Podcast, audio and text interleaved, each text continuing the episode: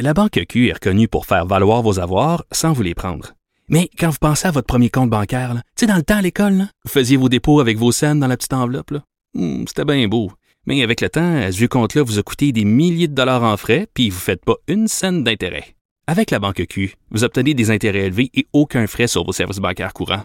Autrement dit, ça fait pas mal plus de scènes dans votre enveloppe, ça. Banque Q. Faites valoir vos avoirs. Visitez banqueq.ca pour en savoir plus. Cube Radio. Le, le commentaire de Olivier Primo, un entrepreneur pas comme les autres.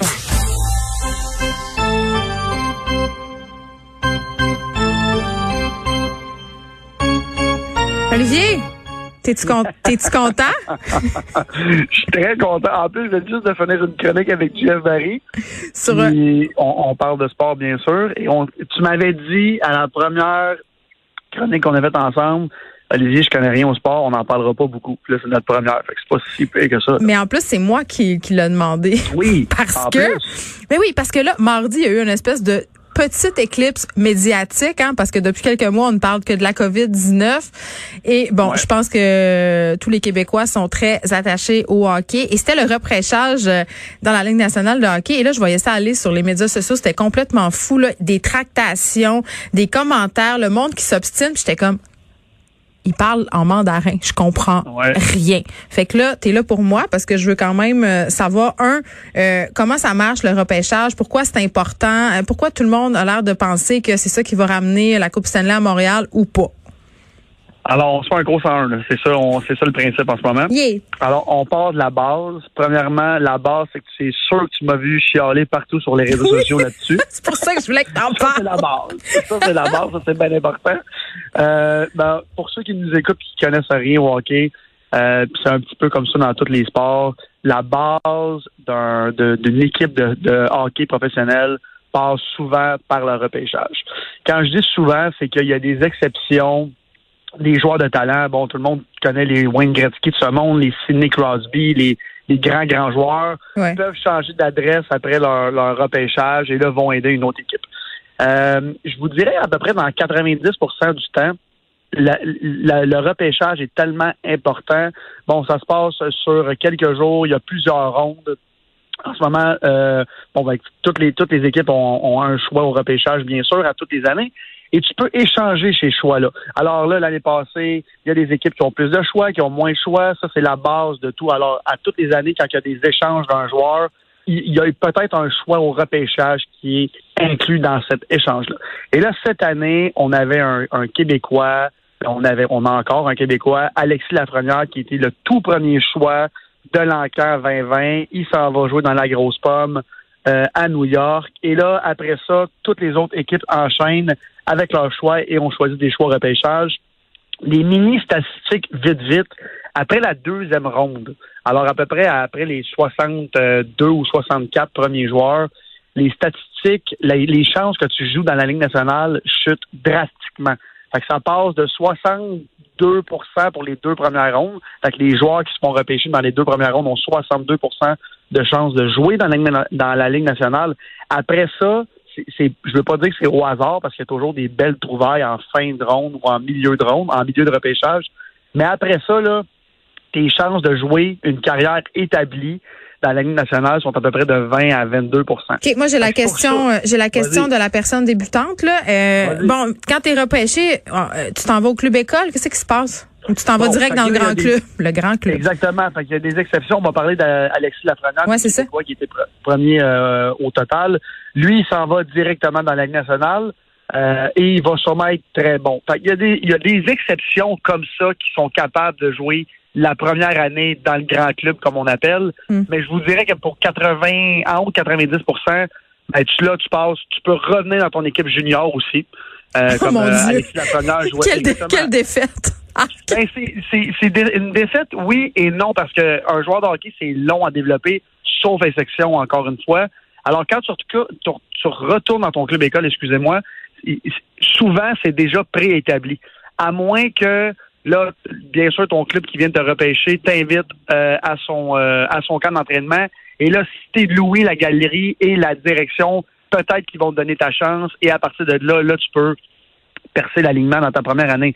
Mais sinon, tu as le choix de retourner dans ton équipe junior ou euh, de, peut-être finir ton école américaine ou de jouer en Europe. Après ça, là, il y a la Ligue américaine, comme nous, on a le Rocket à Laval. Hmm. Ça, c'est le club école du Canadien de Montréal. Ah, merci. Exactement. Non, mais je, veux l'expliquer pour ceux qui suivent vous zéro ça.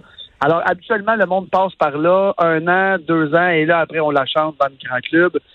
Comme je te dis, il y a des exceptions à la règle, des grandes, grandes exceptions comme Sidney Crosby, encore une fois, je vais dire des noms que tout le monde connaît, euh, qui, eux, font le saut et ont un impact immédiat.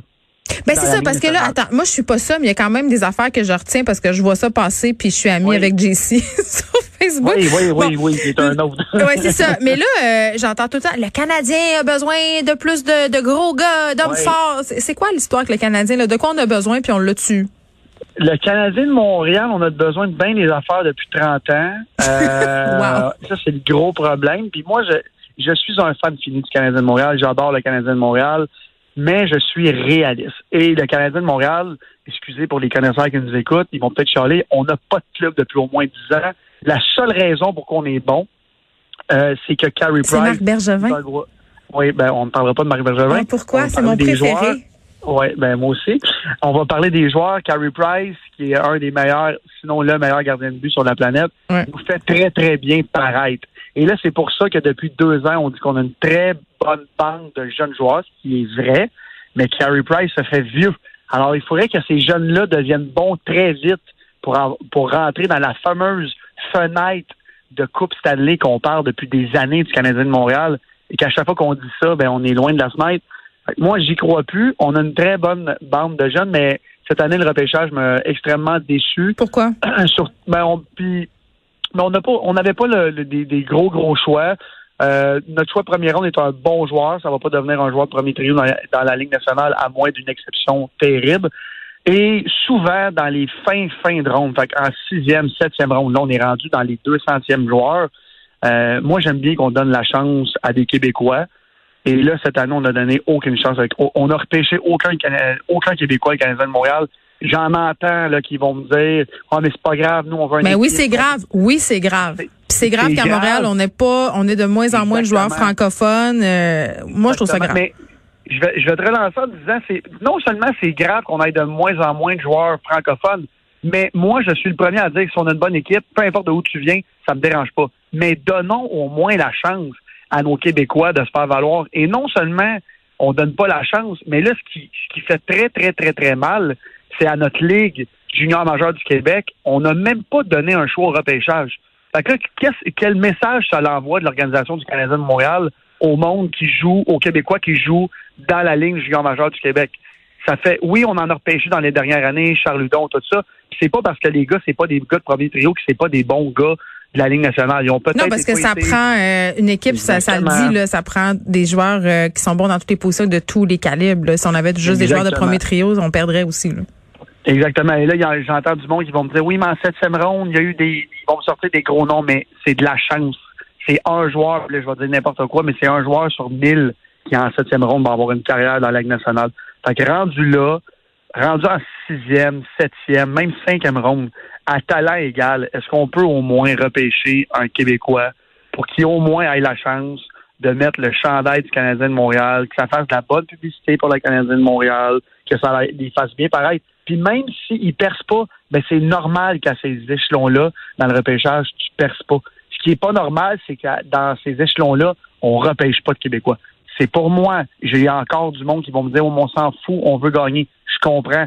Mais rendu loin comme ça dans le repêchage, quand tu perces dans la ligne nationale, c'est que t'es, es presque un miraculé. Juste, juste que tout le monde soit bien clair, là, pour ceux qui connaissent pas ça. Fait qu'on a un enquête du Canadien de Montréal 2020 euh, très moyenne. Et euh, je m'attends à une année encore très moyenne du Canadien de Montréal, mais c'est pas grave. À Montréal, on est des fans du Canadien et je vais pas manquer un match encore C'est le fun, Olivier. Tu viens vraiment de m'intéresser euh, aux Canadiens. Note. OK. non, mais merci quand même. Ça a éclairé ma lanterne, mais je trouve que tu devrais consacrer une chronique entière à Marc Bergevin la prochaine fois. OK. Ah, regarde, mais avec lui, invite-les. On va avoir du fun, les trois ensemble. Il arrête pas de refuser mes invitations Facebook. J'ai l'air de Glenn Close dans Fatal Attraction. OK, bye bye, Olivier. Bon week-end. Bon week-end. Bye.